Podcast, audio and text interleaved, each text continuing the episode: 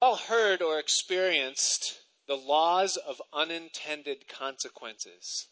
Like this man who was driving his pickup truck home one night in the mountains of New Hampshire and he hit a moose.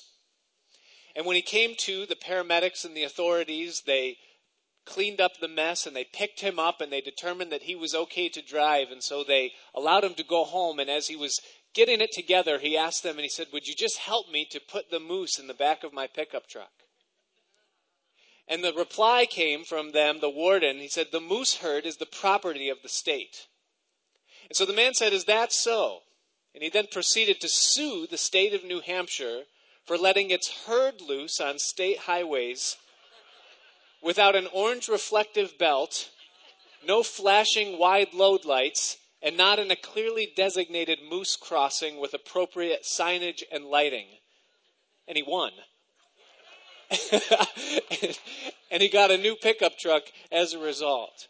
Well, the state legislature voted the next year to allow people to keep their roadkill. The point of the story is this is that even the state has sometimes falls prey to the laws of unintended consequences.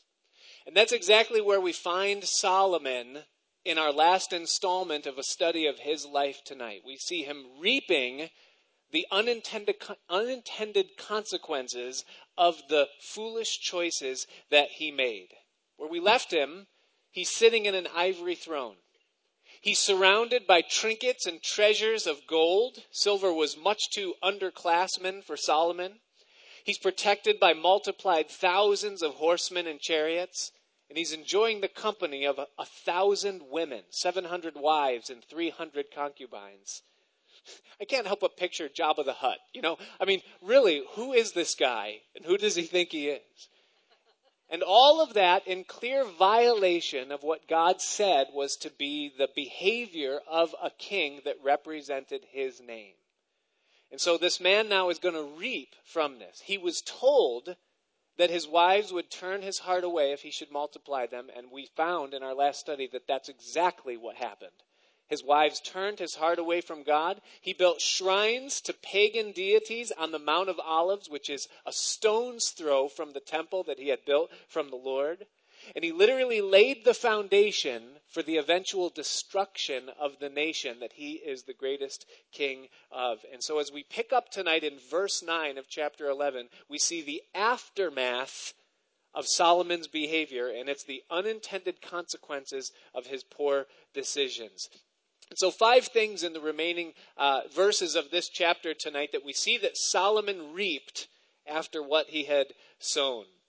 And it tells us in verse 9 it says, And the Lord was angry with Solomon because his heart was turned from the Lord God of Israel, which had appeared unto him twice, and had commanded him concerning this thing that he should not go after other gods, but he kept not that which the Lord had commanded. What we see here in this man Solomon's life is that someone who had been so prominent, so filled with wisdom, so endued with giftedness, is in a position now where the God who formerly had loved him, well, he still loved him, but he is now angry with him. And we're told that the reason for that anger is, first of all, because his heart was turned away from the Lord. And that happened after two appearances of God as he personally met with Solomon, warning him specifically of the very thing that would happen within his life. And that's a, an interesting thing to think of that God saw this weakness in Solomon early on, warned him of it, and now Solomon gives himself to it, and it says that God was angry with him. Why is God angry? What does God lose because of Solomon's behavior. I mean, he's in heaven. He can raise up a new king. He can do a new thing. What is it to God and why is God angry? Here's why God is angry. First of all, he's angry because God loved Solomon. The very first thing that we're told about Solomon when he was born is that the Lord loved him. You'll recall that Solomon was the offspring of David and Bathsheba. He was the byproduct of their adultery, the first son of their marriage. And it says that the Lord loved Solomon, and he even moved Nathan the prophet to give him a name, a nickname, Jedediah, which meant beloved of the Lord. And God loved Solomon, gave Solomon more than he ever gave anyone at any time at all.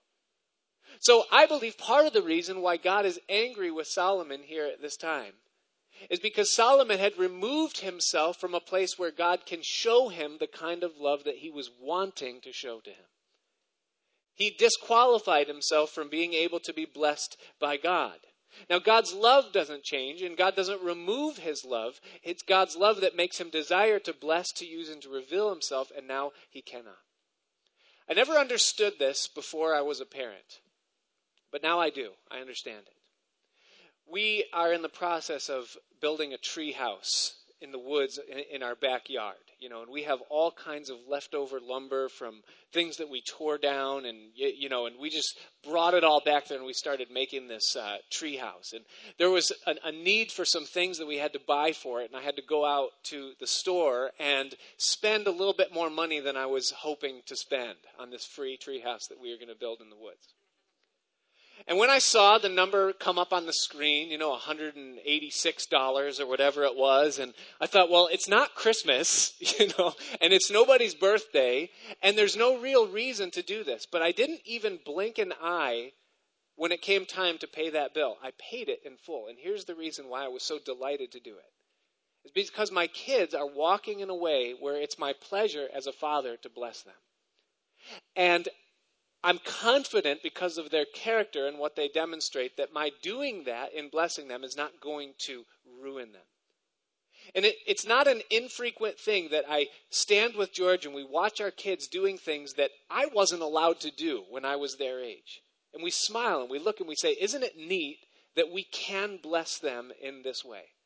Because we know it's not going to ruin them. And that's the heart of our Father which is in heaven. And that's why God is upset with Solomon here in this instance. Because God wanted what was best for Solomon. He wanted to bless Solomon, but Solomon had removed himself from a place where God could bless him. The other reason that God is angry is because God also loved his people. And that as goes the leader, so also goes the nation. And what we're going to see is that Solomon leading the way into idolatry, that idolatry is going to spill also into the lives of God's people. And they are not just going to be cursed in the throne, but they will also be cursed in their life because of the idolatry that they embrace. And God did not want to see that happen. Of all that will follow, and there's a lot that's going to follow this, this is the worst of all the consequences that Solomon suffered the anger of the Lord. You would think, well, wait, that's not really that big of a deal. I mean, he really hasn't even lost anything yet. It really hasn't cost him much at all. No, it cost him. Because really, when it comes down to it, the only thing that really matters in life is the pleasure of God as He looks upon us. If our lives bring grief to our Father, we lose, no matter how good we've got it in every other place. And this is the worst situation that Solomon could be in because he's pierced the very heart of God with his behavior. Now, the difference between David, Solomon's father, and, and Solomon himself is that when Nathan came to David and gave the charge of the sin and the grief of God because of David's sin, David broke. And David was grieved at the fact that he had offended God. We don't see that here in Solomon at all. In fact, not only does Solomon not respond to God himself coming to him and expressing this displeasure, but Solomon is going to cling with everything he can to everything he has and try to keep it and not lose it uh, in it. A completely different heart now in Solomon than that which was in David, his father. And so the displeasure of God. The second thing that we see these consequences is disqualification of the crown. Notice with me in verse 11. It says, Wherefore the Lord said unto Solomon, For as much as this is done of you, and you have not kept my covenant and my statutes which I have commanded you, I will surely tear the kingdom from you, and I will give it to your servant. Notwithstanding, in your days I will not do it for David thy father's sake, but I will tear it out of the hand of thy son. Howbeit I will not tear it away all the kingdom, but will give one tribe to your son for David my servant's sake, and for Jerusalem's sake, which I have chosen. You're going to lose the kingdom, Solomon, but I'm not going to renege on the promise that I made to David that the fruit of his seed will sit on the throne of the kingdom, or the promise that I gave through Jacob that the scepter will not depart from Judah until Shiloh comes. So for David's sake, for Jerusalem's sake, one tribe of the twelve will remain with your lineage.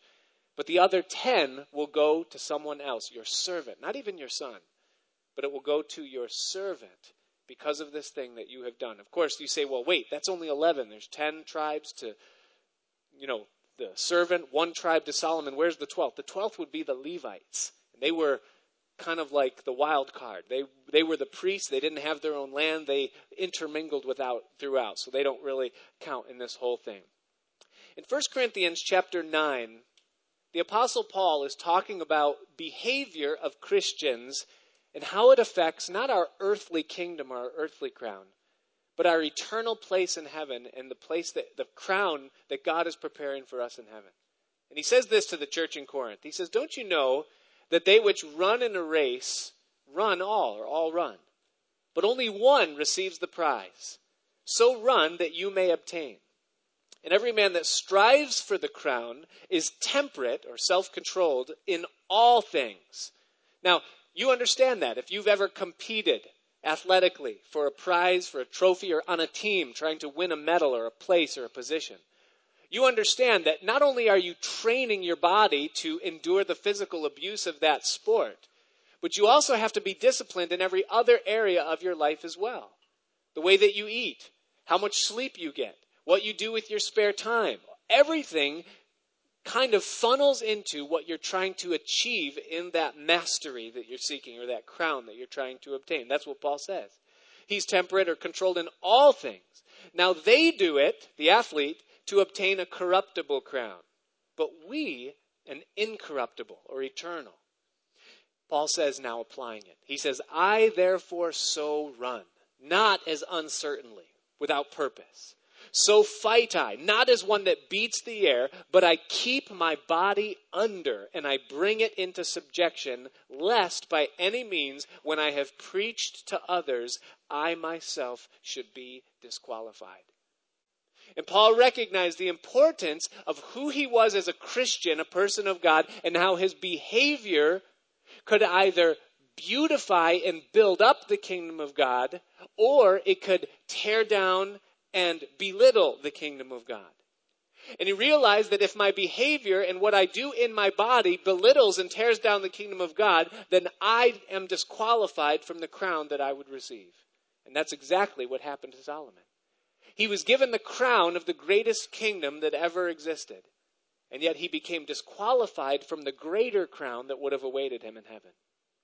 One of the things that I believe will amaze each of us when we see Solomon in heaven is not the glory and splendor that he has, but the lowly and base position that he holds there. I believe he'll be there because God doesn't pull away his love. He keeps it. He Solomon was saved, but he was disqualified from his crown. Again in 1 Corinthians chapter 3, uh, the apostle Paul says again, he says, "Every man's work shall be made known, for the day shall declare it, because it will be revealed by fire." And the fire will test every man's work of what sort it is. If any man's work abide, which he has built thereupon, he shall receive a reward. But if any man's work shall be burned, he shall suffer loss. He himself will be saved, yet so as by fire. Now, if you turn to that part of the Bible, you could just pencil in the name Solomon right next to that verse, someplace close to the margin. And there's many names over the years that belong in that verse, in that margin right there. Those that are disqualified from the prize, they'll be in heaven, but their reward will be small because they didn't live according to, to, to the way that God. The question is this where will your name be? Will your name be in the margin next to that verse on that day? Uh, it, it, now, the heavenly crown is what we're seeking. And what we do with our earthly responsibilities, and if we're faithful in what God has given us, and we honor Him with our lives, then there's a crown that awaits us in heaven. But a divided heart will lead to disqualification. It's what happens to Solomon. The third uh, consequence that, that we see in his life, um, not just the displeasure of God or disqualified from the crown, but also there's division in the kingdom. Is that God said to Solomon that he's going to tear the kingdom away from him and he's going to give it to his servant. There's a splintering. Now, for you and me, a divided heart will always lead to a divided life. What that means for us is that we have our heart and we give our heart to the Lord. And, and he's supposed to have all of our life. But oftentimes what we do is we, we give the Lord maybe half of our heart. Or we give the Lord all of our heart, but in time we begin to take little parts of it back for ourselves. We say, God, you can have this much, but no more. You can have this part of my life, but you can't have this part. Or you can be in these rooms, but you can't have this cupboard or these chambers. This part is mine. And what that is, is a divided heart. And the problem with a divided heart is that part of it is the Lord and part of it is not. And if it's not the Lord's, then that part of your life is not going to be blessed, which then leads to the fourth consequence that we see in Solomon's life, and that is adversity. Notice in verse, uh, as we um, look in verse 14. It says, And the Lord stirred up an adversary unto Solomon, Hadad the Edomite, and he was of the king's seed in Edom.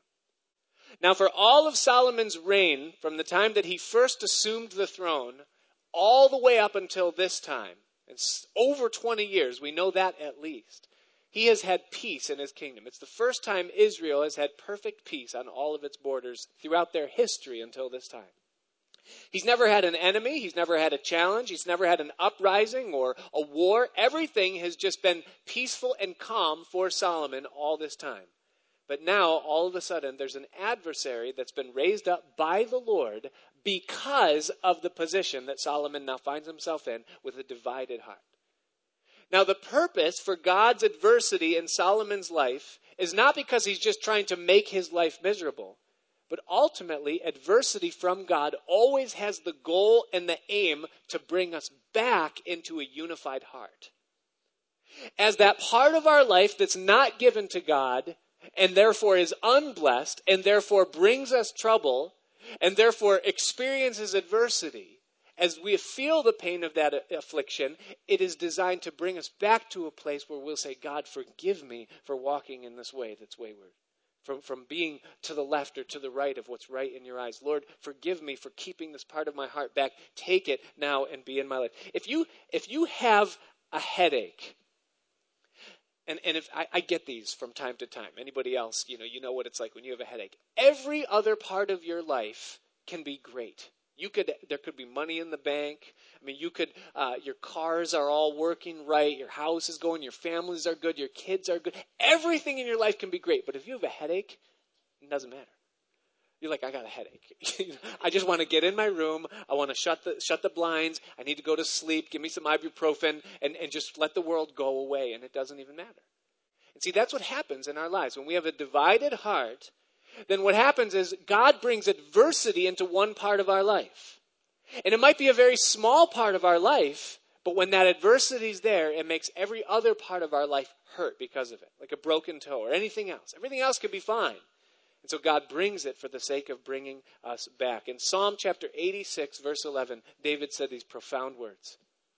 He said, Teach me thy way, O Lord. I will walk in thy truth. Unite my heart to fear thy name. That's a great prayer. Lord, search my heart. Go through every chamber, every room. And if there's any part of it, Lord, that's divided or not surrendered, submitted to you, then Lord, take it and unite my heart to fear your name. Good prayer. Solomon should have done it, but he doesn't. Well, the description of the adversity ensues here in verse 15. It says, For it came to pass that when David was in Edom, and Joab, the captain of the host, was gone up to bury the slain after he had smitten every male in Edom. So we're, we're, we're reaching back into history. Remember David? Remember Joab, his general? I know it's been several weeks. It says, But during that time that David sent Joab to Edom, Remember, Hadad is an Edomite. It says that, uh, that um, verse 16, for six months did Joab remain there with all Israel until he had cut off every male in Edom.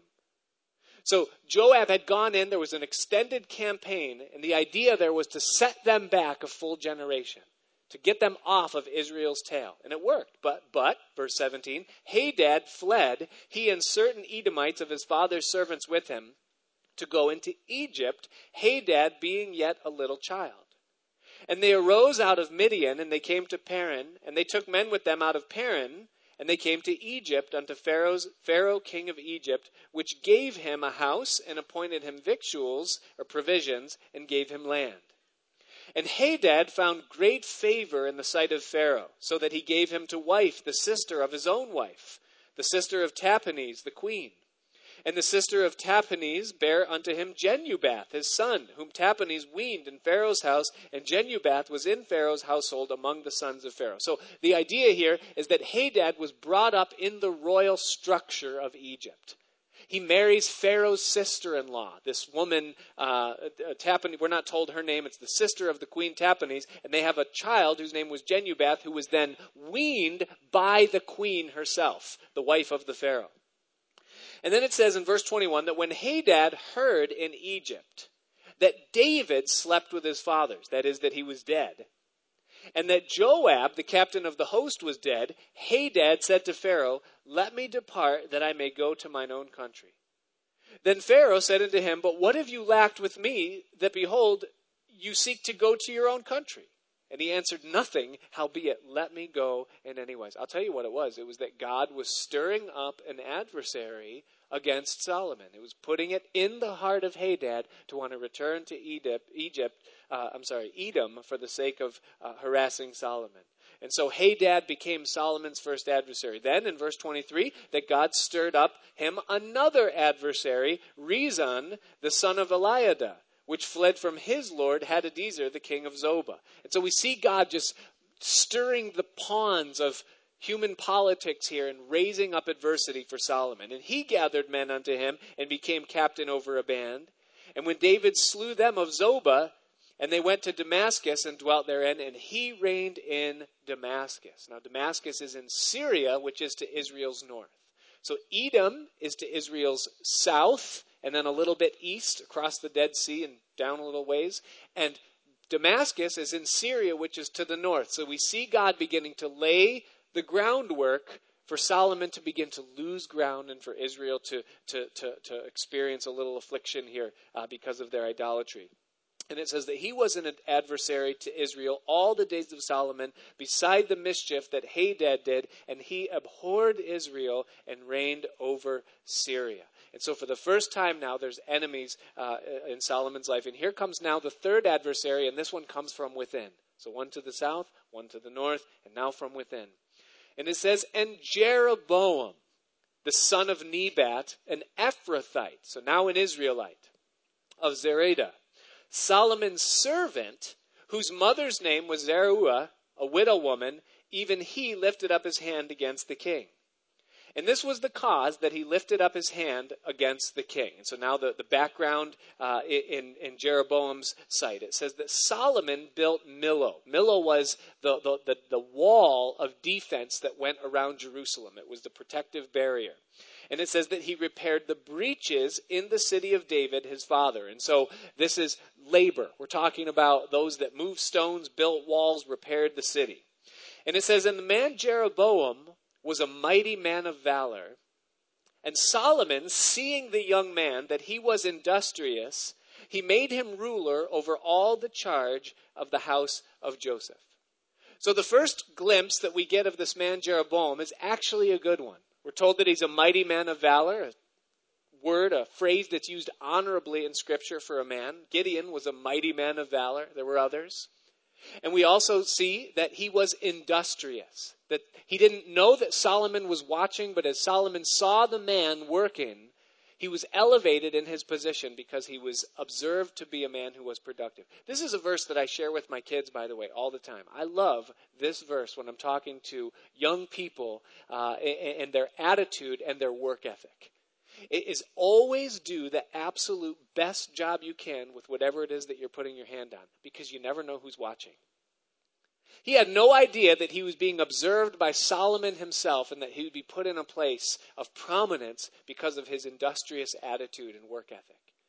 The thing is this you say, well, nobody notices when I work hard, or nobody cares if I work hard. Listen, there's a greater than Solomon who always sees the works that you and I do and the attitude with which we do the work that we do. And the Bible says this the promotion doesn't come from the east or from the west or from the north or from the south but it comes from the Lord. He rises up one and he sets down another. And when God sees someone who works hard, God elevates that person. It's a concept, a precept that holds true from Genesis to Revelation. And just further Bible trivia for you, just you know, for your for your own uh, understanding pleasure, is this: that God never calls a person into His service except they are working when they're called in the Bible. Every time you'll see it, they are occupied with something.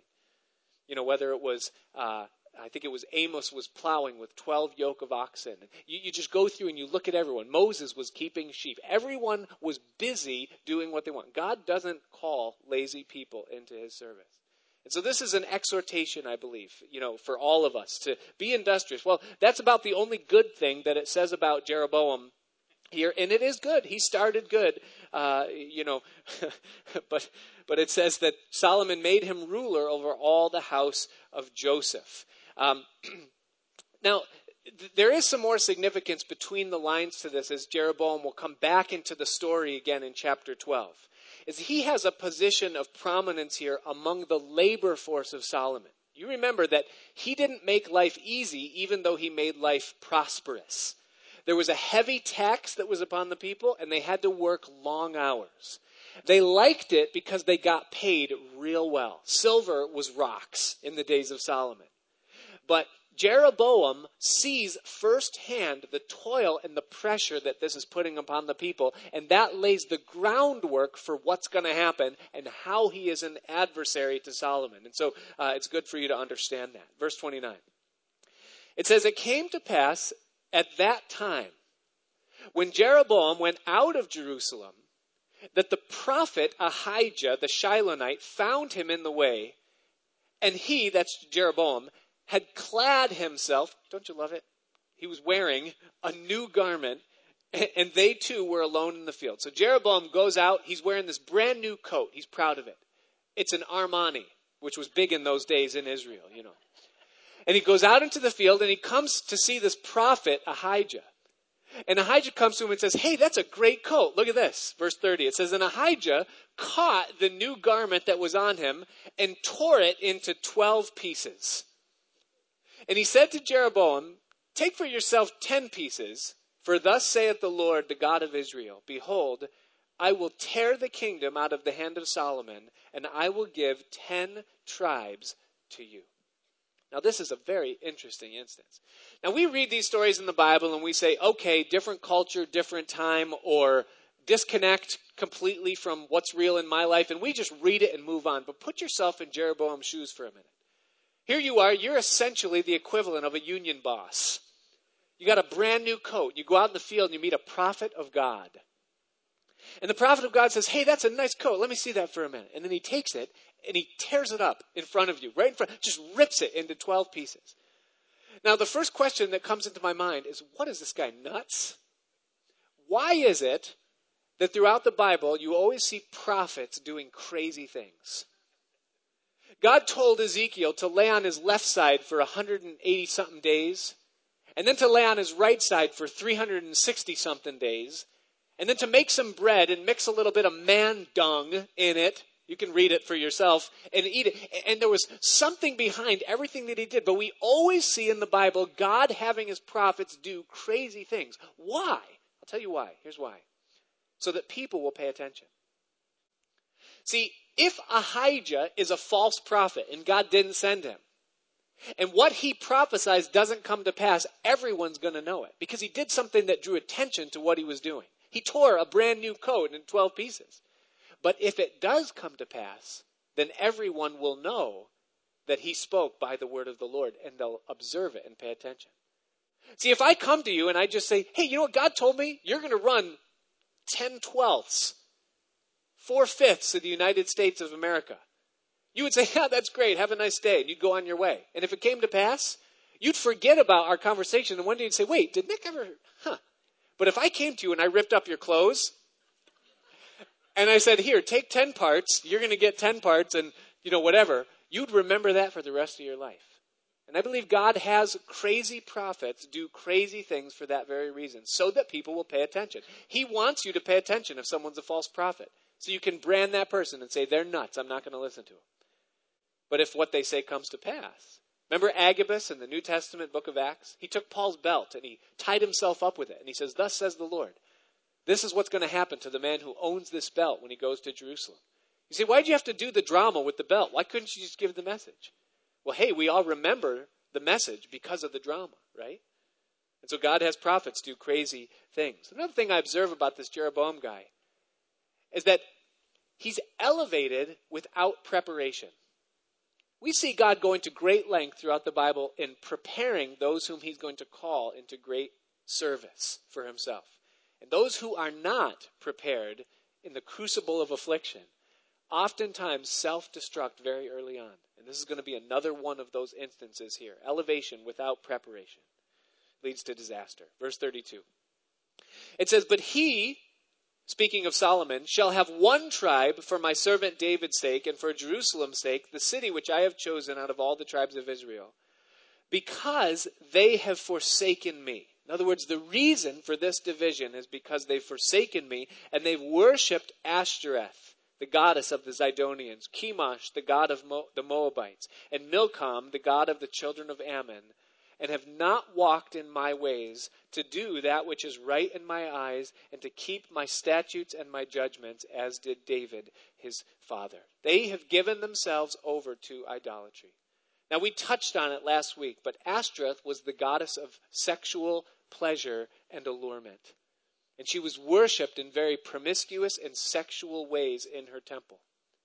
Molech and Chemosh were both gods of that literally have the equivalent of abortion in our country today. The, the god Molech was a little statue with outstretched arms, and they would literally sacrifice their newborn children to him for the sake of family blessing.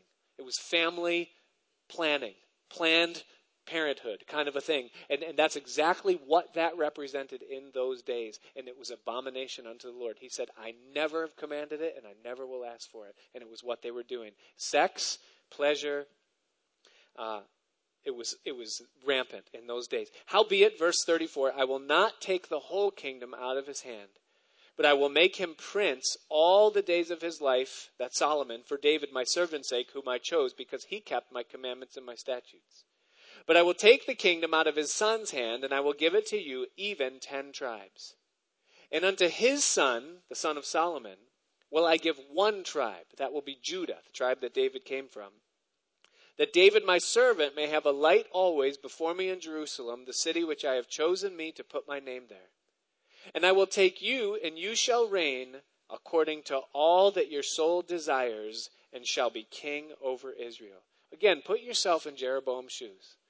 What if some prophet came to you and told you that? How would your life change that day? Wow, I'm going to be king over all. All that my heart desires, I'm going to be allowed to do. And he says in verse 38 And it shall be that if you will hearken unto all that I command you, and will walk in my ways, and do what is right in my sight, to keep my statutes and my commandments, as David my servant did, that I will be with you and will build you a sure house as I built for David and will give Israel unto you. And I will and I will for this afflict the seed of David, but not forever. Solomon sought therefore to kill Jeroboam, and Jeroboam arose and fled into Egypt and Shishak uh, unto Shishak, the king of Egypt, and was in Egypt until uh, the death of Solomon. There's two interesting um, things I see about this man, uh, Jeroboam, here that I think are worthy of, of mentioning to you. First of all, is this I, I, I see Jeroboam as the picture of the everyday person who is essentially a nobody, but that God offers a position of great honor and prestige. I mean, really, who's Jeroboam? We, we never hear about his family or his lineage or anything about him ever. But what we see here is that God is offering to him the same exact promise and honor that he was going to bestow upon David and his seed forever. He said back in verse 38 that if you hearken to my commandments and walk in my ways, then I will be with you like I was with David, and I will build for you a sure house. The same exact promise that God gave to David, he now gives to this guy, and here's the condition walk in my ways, keep my commands, and honor me. And that encourages me. Because sometimes I think, well, I'm not the son of Billy Graham, you know, and I don't have this great heritage in the Lord. And I mean, I'm kind of a first generation Christian, uh, kind of stumbling my way through life in the kingdom of God. What could God ever do with me? But here's the answer is that if you will simply honor God with your life, Give yourself a united heart, or give to Him a united heart for Him to fill and to use. God can do with you as much as He did with David or Abraham or Moses or anybody else ever. What He's looking for is a heart that is completely committed to Him. And He is absolutely unlimited in what He can do for you beyond that. The Bible says in Second Chronicles that the eyes of the Lord run to and fro throughout the whole earth, looking for those whose heart is completely towards Him, that He might show Himself strong on their behalf. Right now, the eyes of God are upon the congregation right here, right now. And all He's looking for is a heart that's completely committed to Him, that will walk in His ways. And there's absolutely no limit to what God can do with your life. The other thing I see in, in um, Jeroboam here is I, I, in this that he is a great picture of our country. Now, this is not the intent of the text. God didn't put Jeroboam here so that we would see the United States of America, but I see the application in this very thing. I mean, if you think about it, really, who is the United States of America? I mean, you look in the scripture and you see how God called Abraham, and he said, I'm going to make a great nation of you. And then he brought him through his whole life waiting for the promise of a son. And then he raised up Isaac and Jacob and then they, the 12 tribes. And then he brought them to Egypt and he prepared them and then raised up Moses and brought them out of Egypt. And they went through Canaan. They go to Sinai. They get the law. They, I mean, they have this incredible heritage and preparation. And God gives them these incredible promises. He says that they'll be admired by all nations, that they'll be the head and not the tail, that they'll be prospered and kept, that none of the diseases that afflict the other nations will come upon them, that they will lend and not borrow. And he says, This is who you're going to be. The, the, the world is going to look at you, Israel. And they're going to say, What nation is like this? And what God is like this that gives these commands and these precepts to these people? And God built that nation up, and then he called David, and then he called Solomon, and here they are at this apex of glory in this place right here. They turned from the Lord, they threw it all away, and now, fast forward into the future. You have a few people that flee tyrannical governments in Europe and they come to a new world. And they build a constitution seeking to honor the precepts and the principles of God. No preparation. There's no Abraham. There's no covenant. There's no Moses. There's no Egypt. They come and they say, hey, we've got God's word. And we want to form a government that gives place to God, form one nation under God. And God takes a nation that's committed to elevating Him and honoring His principles, and He takes us further than He ever took Israel, even in their glory days. We were the nation that was admired by all nations, that was the head and not the tail, the leaders among the nations of the world. We're the nation that's been prospered and kept throughout history, the last history at least. We've been the, the, healthiest nation per capita of all the nations, none of these diseases. We, historically, until these days, have been the lender and not the borrower, the prospered among the nations. And who are we that we should deserve the grace that God has shed upon our country? We're nobody. We are Jeroboam, in a sense. Now, God did not replace Israel. I'm not saying that. Don't say, I'm preaching replacement, that we are the. No, I'm not saying that. God said, Jeremiah, very clearly, that if the sun and the moon cease to exist, then Israel will cease to exist from being a nation before me forever. But here's what I'm saying is that God has blessed our nation because our nation has blessed God. And our nation has also turned from God. And just as the Israelites turned to Ashtaroth, the goddess of lust and sex, and the gods Chemosh and Molech and Milcom, our nation has fallen after the same pattern. And in my opinion, the same destiny that happens to Jeroboam is also going to be the destiny of our country because of how we have turned from the Lord. We, right now, I hope you know this, are in a free fall as a nation. Did you know that? We're in a free fall. We are falling right now. Now, if you drop something out of an airplane, it falls 9.8 meters per second. That's a scientific fact. That's how fast things fall as they are dropped because of gravity. Everything falls 9.8 meters per second. The only differential is how high the airplane is falling. That's the only thing that makes any difference in terms of how long it will take for it to hit the ground. We are free falling right now. And we were high up when that fall began. I believe that the only recourse that we have as a country right now, should we avert disaster, is not new political structure, not politicians that will change things around economically. We need to fall on our face as a country and repent before Almighty God for the idolatry and the false worship, and God can heal our land. If my people, God says, which are called by my name, will humble themselves and pray and seek my face and turn from their wicked ways, then I will come and heal their land, God says. And that's the only hope that our country has at this point. And God can still do it. Will it happen? I don't know. The final consequence. Oh, by the way, Solomon, verse 40, sought to kill Jeroboam. Do you see the difference between Solomon and David? See, David, when Absalom came,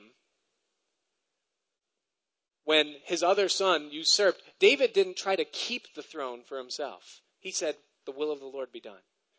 But Solomon here seeks to kill Jeroboam, and thus Jeroboam arose. He goes to Egypt, and he stays in Egypt until the death of Solomon. The final consequence in Solomon's fall here is death when he should have kept living. Look at verse 41.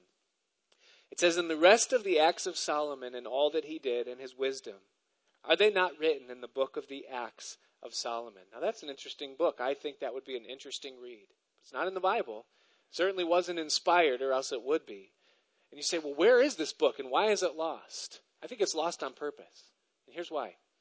Because I don't think we needed another book to tell us about a gold monkey or, you know, another golden chariot or how many more horses or stalls or anything else that Solomon did. God says that can, that can die with Solomon. And it says, In the time that Solomon reigned in Jerusalem over all Israel was forty years, and Solomon slept with his fathers and was buried in the city of David his father, and Rehoboam his son reigned in his stead. Now, again, another text you can read over. You say, 40 years, that's a good run. But don't forget, he was between 15 and 20 years old when he began to reign. So that puts him between 55 and 60 years old when he dies. That's young. Do you remember when God first came to Solomon and he said, Ask what you will, and I'll do it for you? And Solomon said, God, I pray for a hearing heart, an understanding heart, that I may know how to discern good and evil before this people. Who is able to judge such a great people as you? So give me wisdom, God. That's my prayer. And it says that the saying pleased God in that Solomon didn't ask for riches or the life of his enemies or for long life.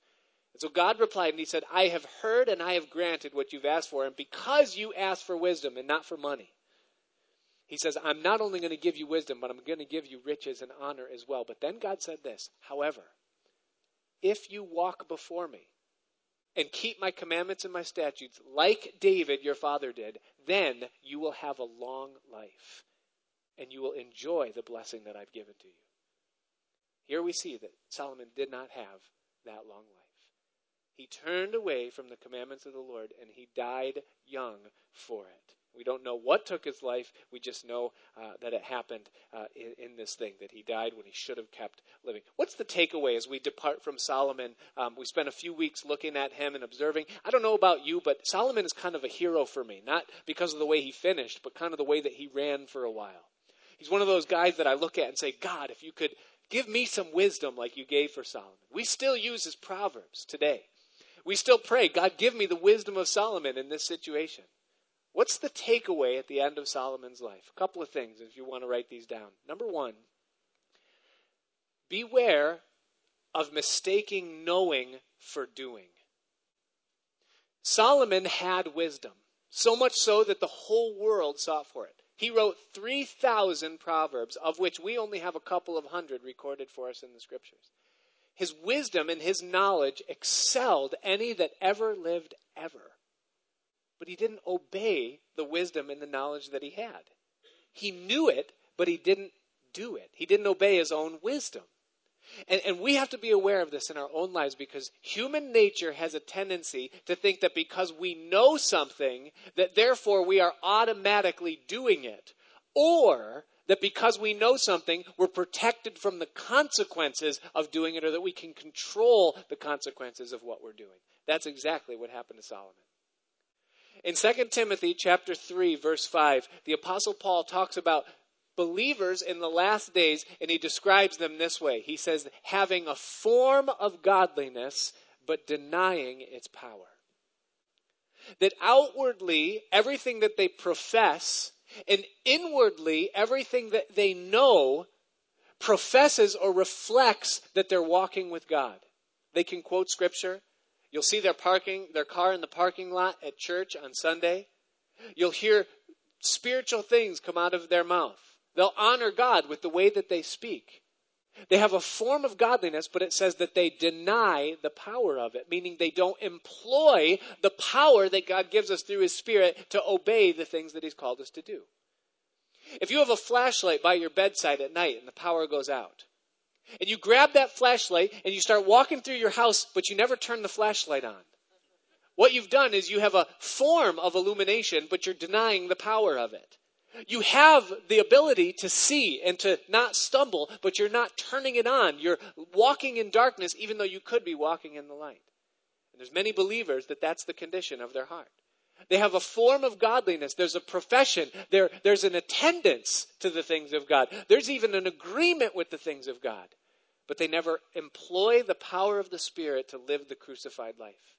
To crucify the flesh with its affections and its lusts. To not walk after the world and the love of the world, the lust of the eyes, the lust of the flesh, and the pride of life to love their enemies and to love their neighbor as they love themselves. They don't do the things that God's given them to do to put to death the sins and the affections of the heart. That's exactly what happened to Solomon. He had a form of godliness, but he denied the power. Number two is beware of pride. And that is thinking that the gifts and the calling that God has set upon you put you above the vulnerabilities of common men. See, Solomon began to believe that. Well, that because I'm so prestigious and so rich and so wise, the rules just don't apply to me. No, no, no. The wages of sin is death. That's universal. And if you deny God, you will fall, no matter how wise, no matter how rich, no matter how called or how respected you are. It's all very frail. Number three is beware of justifying disobedience. If you read Solomon's sin, you'll see that he had a good reason for every single thing that he did something that benefited the nation or that in some way exalted Israel, but yet it was in very nature rebellion against God. But he could justify it. And here's the problem when you begin to justify disobedience. Number one is that once you learn how to justify disobedience, that's all you'll ever do. You'll be very good at making excuses. And then problem number two is that you open yourself up unto incremental falling. Little by little, Satan will take more and more ground in your life until you eventually fall. There are three entities that will ruin any human being if they all come together at the same time. They will ruin you, and here's what they are. Number one is temptation, number two is desire, and number three is opportunity. And if those things come together in your life at the same time, that can be a disaster. And Solomon lived in a place where temptation, desire, and opportunity all came together. Many of us, God is gracious enough to never let that happen or to seldom let that happen. Temptation, desire come together, but there's no opportunity. Or opportunity is there. And temptation comes, but it's not met with desire by God's grace for whatever reason. But when those three happen, it's a disaster. God keep us from falling after the way of Solomon. Now, all of this is great, but it still leaves me with two questions. First question is this How does this happen? I mean, I look at all of this. We've looked at Solomon. We've seen the rise, the fall, the beginning, the glory, the end. How does this happen, and why does this happen so often? Doesn't this happen in our world all the time? That people that have been given so much, that have so much opportunity, so much talent, so much gifting, people look at them and want to be them, and we see those people self destruct. Why does it happen? And I don't really know, you know, exactly why, but, but, but here's my, my guess, if I could throw my best guess at why this happens and why this happens to Solomon. Is that when you are gifted, or when you are wealthy, or when you're influential, or when you have something like Solomon did, the whole world wants what you have. I mean, put it in the context of today's celebrities. I mean, people want to know what's going on in the lives of celebrities. That's why they watch gossip TV and reality TV and read magazines and periodicals and see things online about, you know, what Snoop Dogg is doing. And, and they want to know. They have to know what happened, you know, and, and people just want this thing. And here's why it's because they have something that most of the world wants whether it's money or fame or influence or power. And so people will flock to those that have it because they want it for themselves. And so if I could just maybe see what they're doing or hear what they're saying or do what they do, then maybe I could have what they have or be what they are or experience that life, whatever it might be. But what happens is that the person who's sitting in that seat of riches or prestige or authority or, you know, prominence, that person realizes that they're just like everyone else. See, when they go home at night with all of their money and their influence and their fame and their prestige, they're sick of themselves. They open up the news and they have to read about themselves and they, they realize, wait, I have all this. Everyone wants to be me, but I'm just like everyone else. But they can't let everyone know that they're just like everyone else, so then they have to put on the pomp and they have to do the whole thing. And it becomes extremely heavy to live that way. And I believe that that happened to Solomon to some degree. Is that everybody wanted to be the wisdom of Solomon. Everyone wanted to be Solomon. And Solomon didn't even want to be Solomon anymore. I think four of the most powerful words in the Old Testament were written by Solomon. Maybe even some of the most powerful words in all the Bible. They're written in, uh, they're found in the book of Ecclesiastes. And it's after Solomon had acquired everything that he wanted and he had tried with everything he had to satisfy himself with things that he could acquire or experience. And it's Ecclesiastes chapter 2, verse 17, the first four words. He said this. He said, Therefore, I hated life. A man who sought to fill himself with everything that he could came to a point at the end of it all where he said, Therefore, I hated life. And here's the reason why he hated life is because he was seeking life in things where life cannot be found. Jesus said in John chapter 10, verse 10, He said, I am come that they might have life, and that they might have it more abundantly. See, life is never experienced in the things that we acquire or in the positions that we hold or what we have, those things always leave us empty and they leave our soul stretched out. There's only one thing that truly satisfies, and that's a relationship with the true and living God through the person of his Son. That satisfies. It's not a religion. He knows us, He walks with us. He satisfies. He lifts us up. He does things through us and in us that we could never do for ourselves.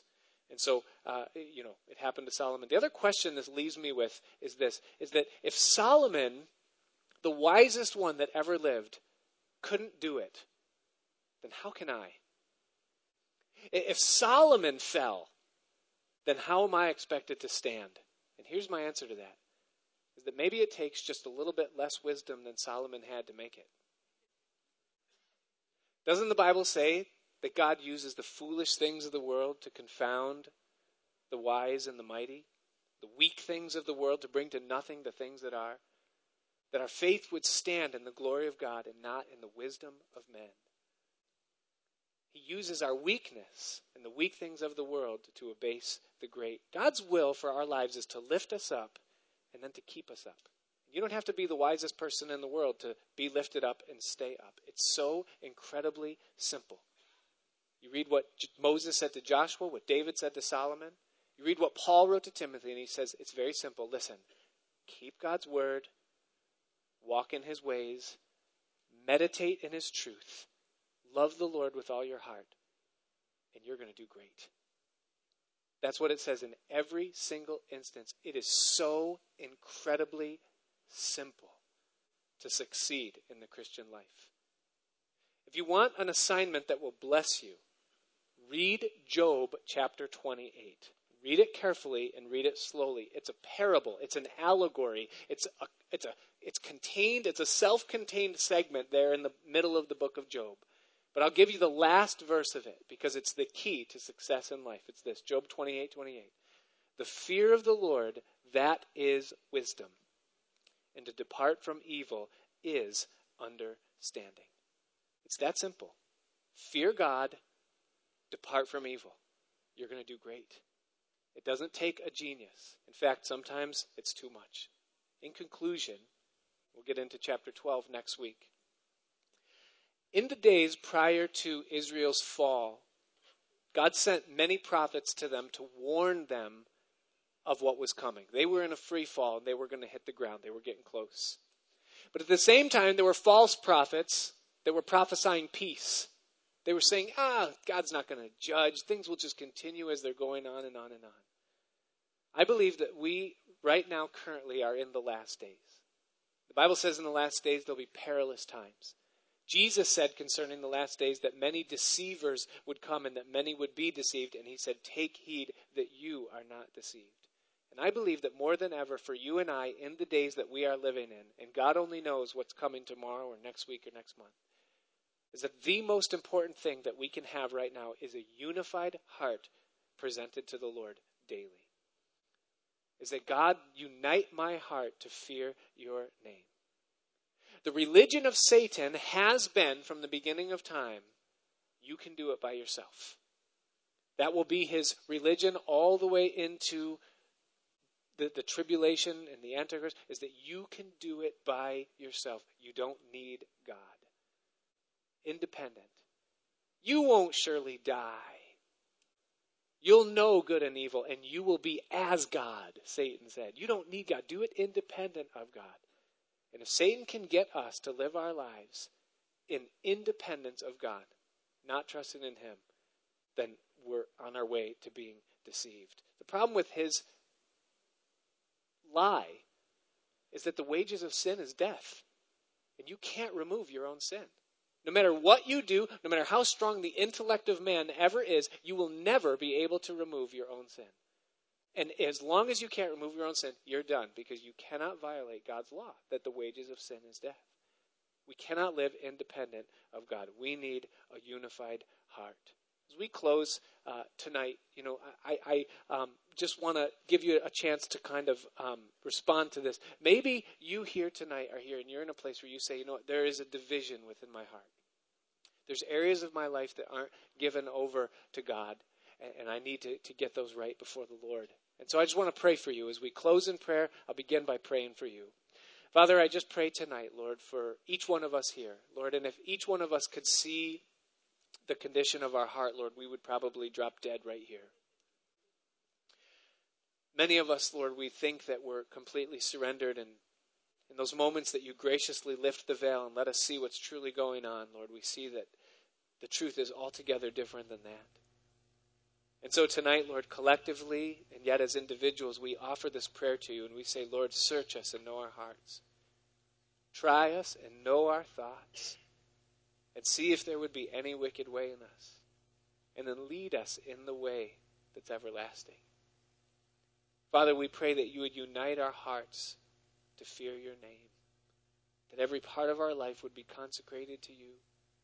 And that we could walk in the simplicity of fearing God of departing from evil, and that we might finish this race well.